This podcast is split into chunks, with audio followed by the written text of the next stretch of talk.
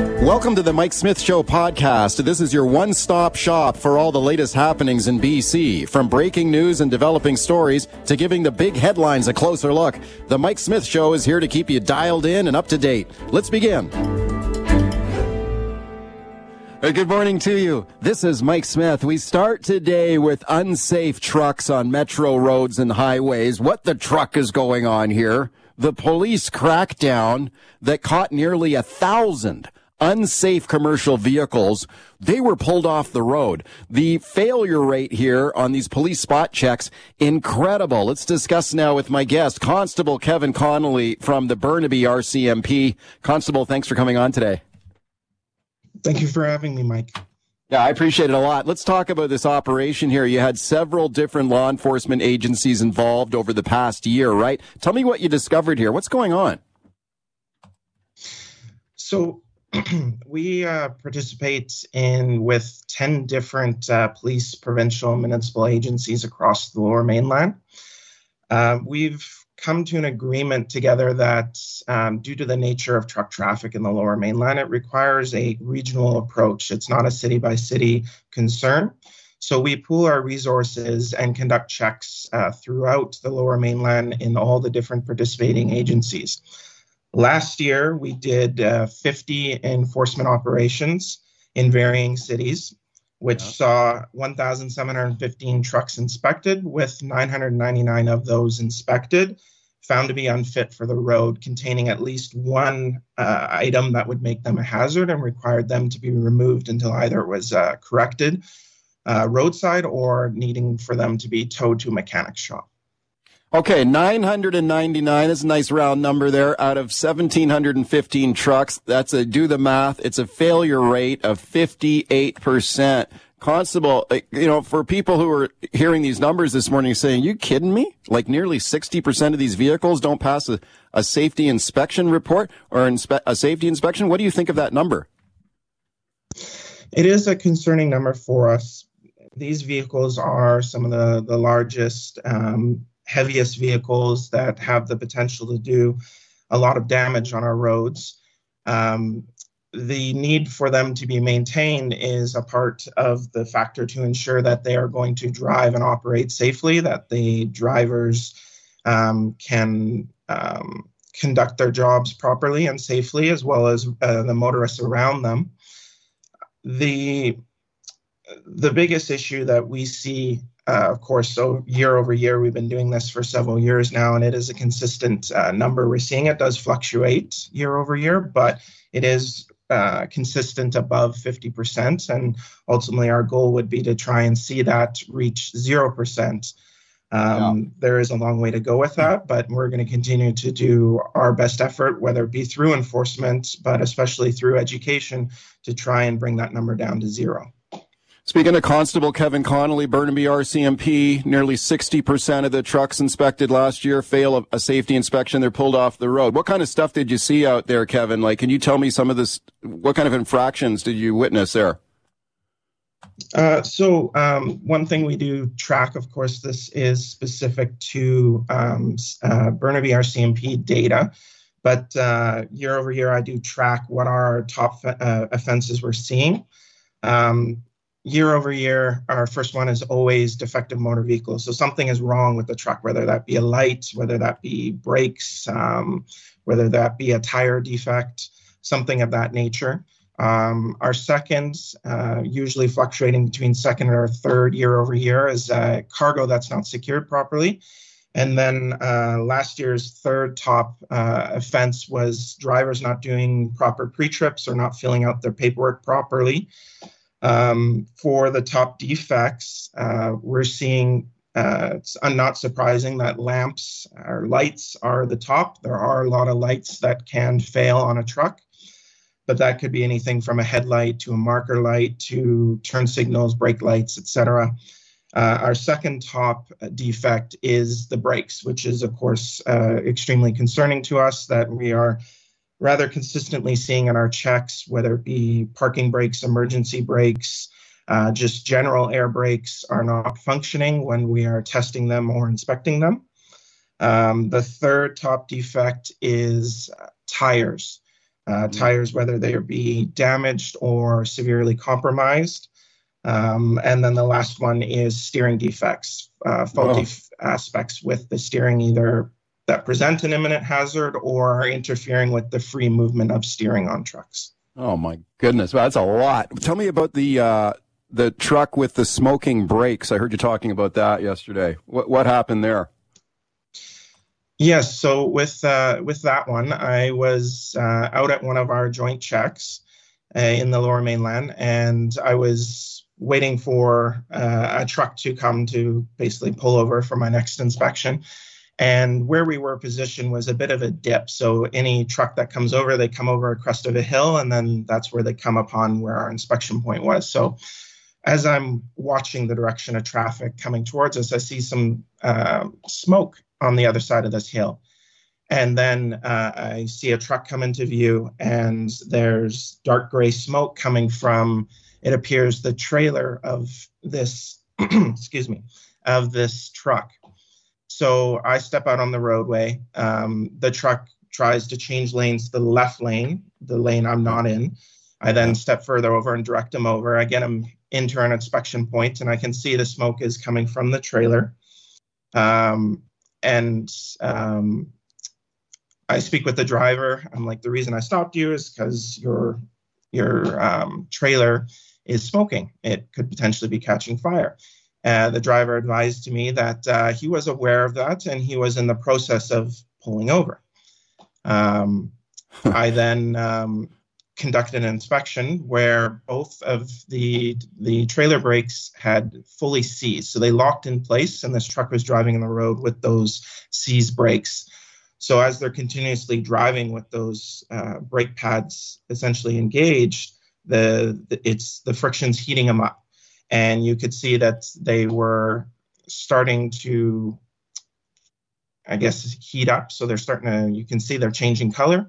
And of course, they we couldn't I couldn't touch them for a considerable amount of time just due to how hot the brake pods were. Mm-hmm. Um, of course, I did a full inspection. There was an extensive amount of things wrong with the driver believing that since it's not his truck, it's not his responsibility to be inspecting it and ensuring that it's fixed. Wow, and that truck was pulled off the road, I assume. Yes, it was put on a tow truck. It was immediately sent to an inspection facility for a certified mechanic to do a more comprehensive inspection of the truck. and it was, it would, uh, I took, I seized the license plates. Um, so the truck would remain at that inspection facility to until a, mecha- a certified mechanic passed it and um, indicated that it was safe to be back on the road. Kevin Connolly, thank you for your time this morning. I appreciate it. You're very welcome, Mike. Thank you. Yeah, thank you. Kevin Connolly there, Constable Burnaby RCMP. Let's uh, check in quickly with Andy Roberts, Mountain Transport Institute. It is one of the main truck driver training schools in British Columbia. Andy, thanks for coming on. Morning, Mike. Thanks for having me. You're welcome, Andy. Thank you. What do you think about what you're hearing here? I'm a little shocked, actually. Traditionally, when when we look at uh, defect numbers in in a lot of the inspections that go on annually nationwide, the numbers are the numbers still aren't great, but they're usually more in the 20 to 25 percent range. To to see numbers north of 50 percent is is uh, that's pretty scary stuff.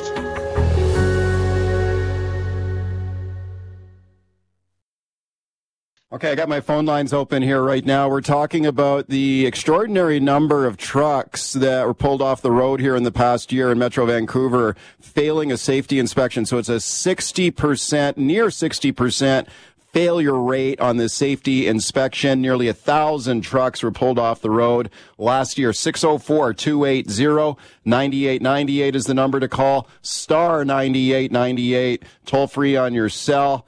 Andy Roberts is my guest. Let's go to Ed on Vancouver Island. Hi, Ed. Go ahead. Yeah, I've been trucking for 40 years. Uh, I was very skeptical on some of the stuff he was saying. Like he was talking about burnt out lights, uh, talking about some of the tires and that. Um, as far as the brakes, like how much is like you load a quarter on your brakes. Um, so is he putting them out of service because they got burnt out lights and stuff? Like sometimes you're driving on the highway, your light burns out. I see I don't know how many cars on the highway will want one headlights. Like, and stuff. And the only thing I agree with is the last one that he said there was that the guy was driving down the road and he had smoking brakes. If a driver can't see his smoking brakes driving down the road, well, there's definitely a problem with the guy behind the wheel. Okay, Ed, thank you for that. Well, Andy, what do you think of that? He's uh, this is a veteran truck driver. He says, are police being too uh, too overbearing on this? If is it is do you think it's reasonable to pull a truck off the road if it's got a, a lights burned out? So there's criteria that they follow under National Safety Code Standard 13, Schedule One. There, there's there's a list of what's a defect and what's a major defect. So the only way they're going to pull them off the road is if they have a major defect. So such as uh, brake lights, neither brake light is functioning. Uh, neither tail light is functioning in the dark. Uh, both your low beam headlights are out in the dark. Those sorts of things. Mm. I hmm. would imagine those are the those are the criteria that they're using to actually put somebody out of service. Um, I would imagine they would issue a fix-it slip and allow somebody to continue with a defect such as a single headlight out, as Ed described there. Vince in White Rock. Hi, Vince. Go ahead. Your show. Uh, 94, I got my class one with air brakes. I went through Valley School. They had wicked equipment. Awesome. I run excavator now. I was actually in November, past November, driving to work. I was behind a val- or um, a trucking company school. Had no brake lights. I went around because it was a dotted line. I went around. It had only one headlight, and I was appalled that somebody didn't do a walk around on this on this truck because the walk around is needed. And the major thing that when we were in school, we were taught about a slack adjuster, about changing the slack adjuster. And we went through theory about, you know, when that, that big accident when you're going down towards that uh, asphalt truck that went into uh, Horseshoe Bay. And that was one of the talks and stuff that they weren't knowing how to actually adjust a slack adjuster.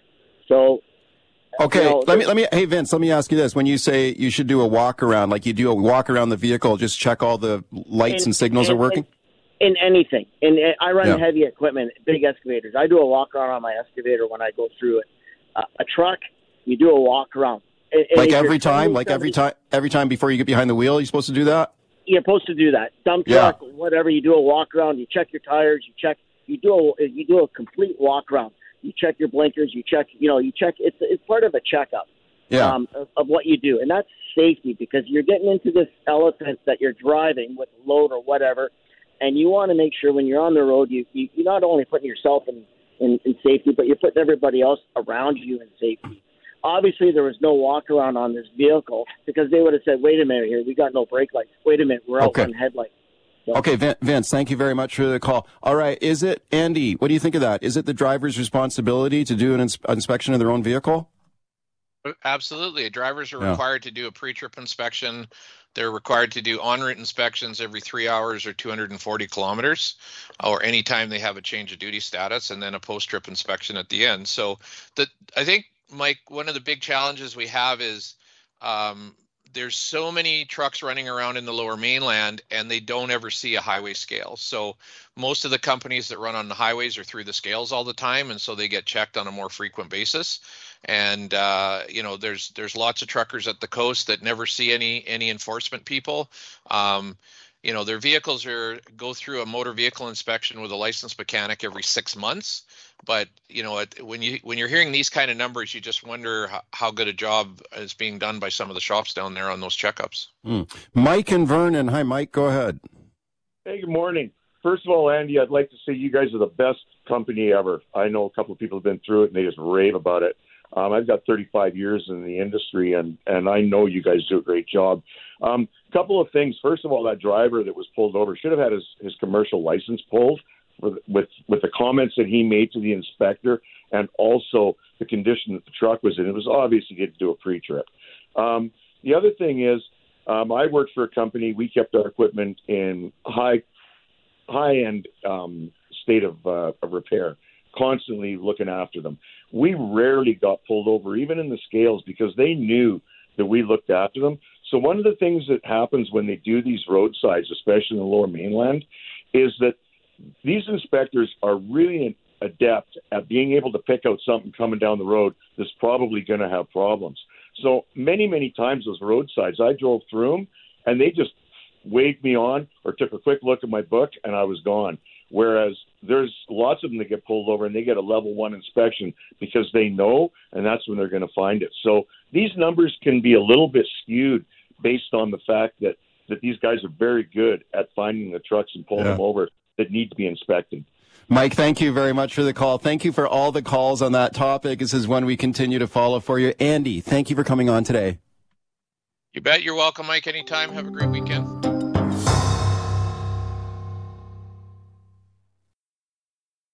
All right, let's talk about the drive to transition to electric vehicles now. 2035, that is the deadline in Canada and in British Columbia too, to go to 100% electric vehicle sales. Are we starting to see some resistance to EVs here? We've seen a, a lot of recent negative headlines about this sector. Where is this EV market heading right now? Uh, demand appears to be slowing down somewhat for EVs, especially south of the border. Got David Booth standing by to discuss. First, have a listen to this here now. Ford, the Ford Motor Company, announcing that demand for their F-150 Lightning electric truck has gone down. They're cutting production. Have a listen to this. This is from CBS News in Detroit.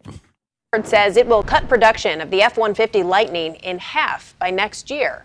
Earlier this year, Ford raised its plant capacity for building those electric trucks, but now the company says it will cut production at its Rouge Electric Vehicle Center from 3,200 trucks a week to 1,600. Experts say demand for electric vehicles has been lower than expected.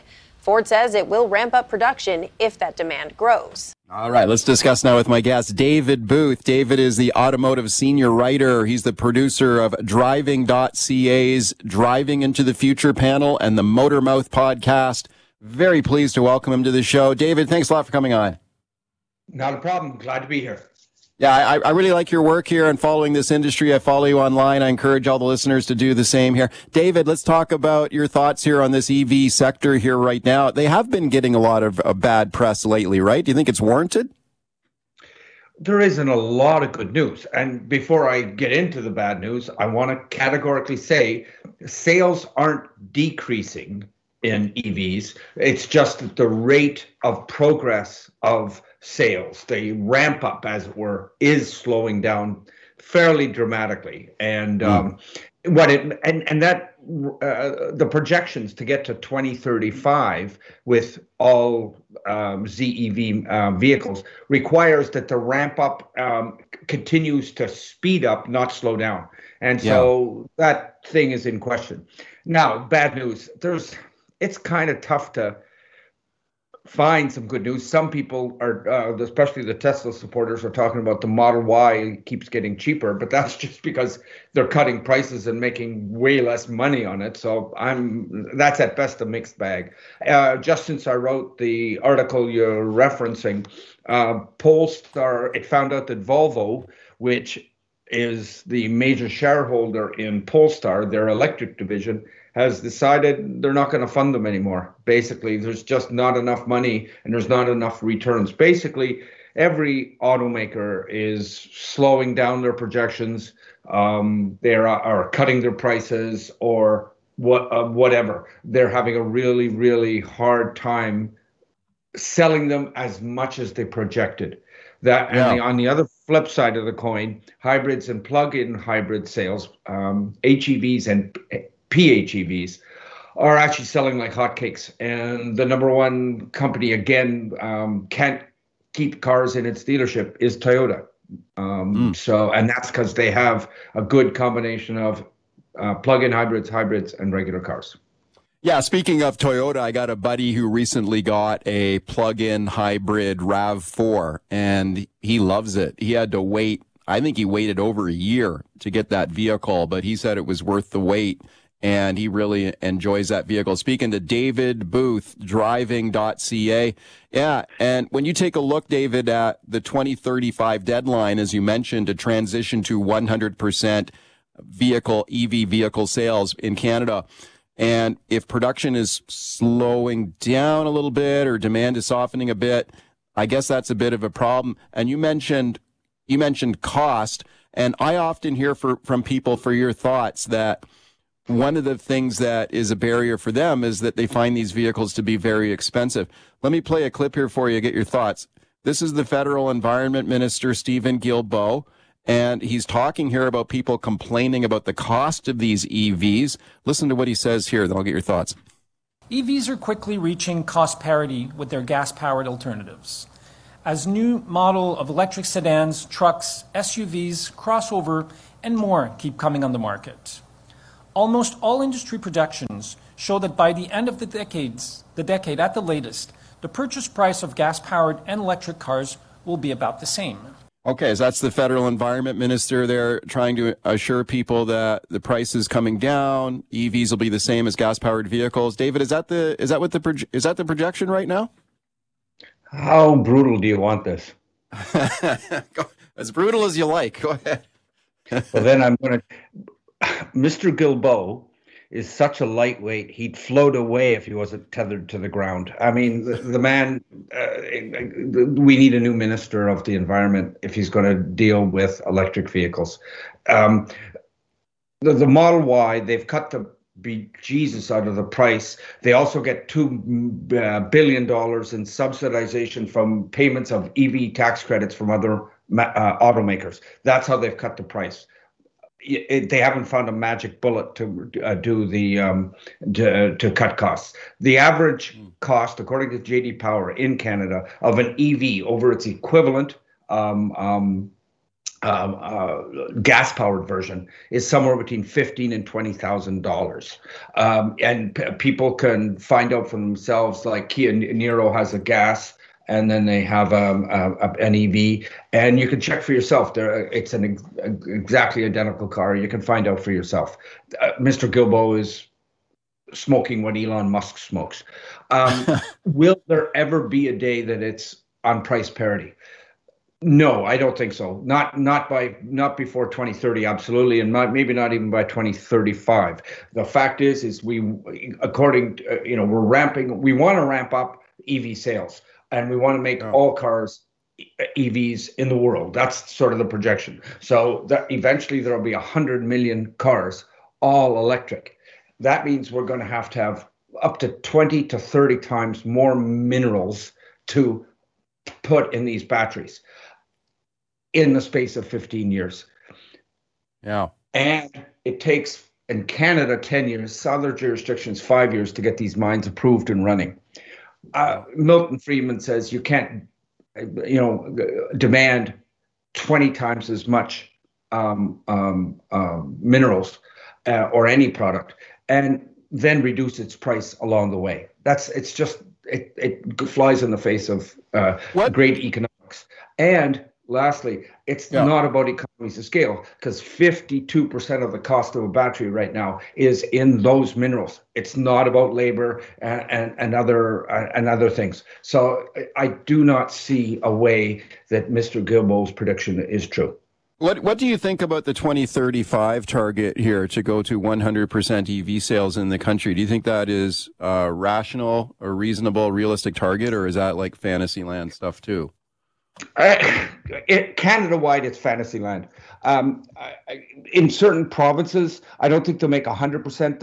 They may get close. So you're in Vancouver, I believe. Yeah. Uh, yes. In British British Columbia, and you guys are doing well. I think you're at twenty-one percent, yeah, um, maybe so, a little higher right now.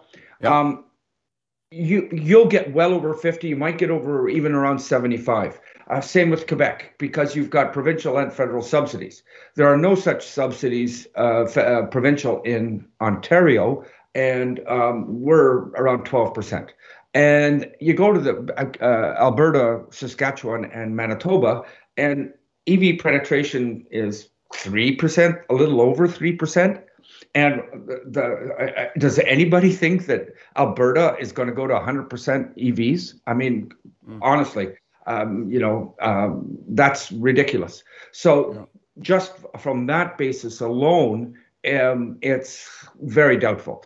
Yeah. The other thing I say, and I found this out, and uh, speak to your um, to your uh, constituents and, and listeners. Right now, twenty percent. Uh, if the market penetration of EVs in Vancouver, downtown Vancouver, is about twenty percent. Um, that's pretty good. Not as high as people thought, uh, because everybody thought the downtown elites are the ones buying um, EVs. Actually, where the market penetration of EVs is highest in all big cities, but I have the numbers for uh, for Vancouver, uh, is in the suburbs. Uh, uh, Coquitlam, Port Moody, that kind of thing. They're at 40% roughly, double what's down uh, the penetration downtown. And the reason is very simple. They drive 50 kilometers each day, commuters do, uh, to uh, to and from work. That's uh, 500 kilometers a week. Uh, gasoline uh, is expensive, but home charged electricity is cheap. Um, and uh, and there's huge subsidies in in in in in British Columbia. And yeah. most importantly, they never have to DC fast charge because they'll have enough range to get into town and back home the only point on that is that's a business model or a purchase decision that is not directly transferable to say somebody in um, in in Kelowna or some other hinterland in BC. So getting all of those people is going to be tough, even for some place like British Columbia to go to 100%. That's why I say somewhere between 50 and 75% is more probable in in in in um, in British Columbia. And let's not forget, and, and, if we if if British Columbia gets to pick a number, 62% by 2035, we shouldn't look this as an ab- as abject failure. That would have meant that we've gone from 0 to 62% of all cars being electric in 15 years. That's not failure. That's a good thing. That's a, a positive step, especially if a lot of those other cars are plug-in hybrids and hybrids as well. David, I love the analysis. Thank you very much for coming on to talk about this today. I appreciate it. Thank you very much for having me. Thanks for listening to the Mike Smith Show podcast. Can't wait for the latest episode to drop? Tune into the show live from 9 to noon on 980 CKNW. Want to reach out to me personally with a question or comment? Send me an email, mike at cknw.com. Thanks again for listening.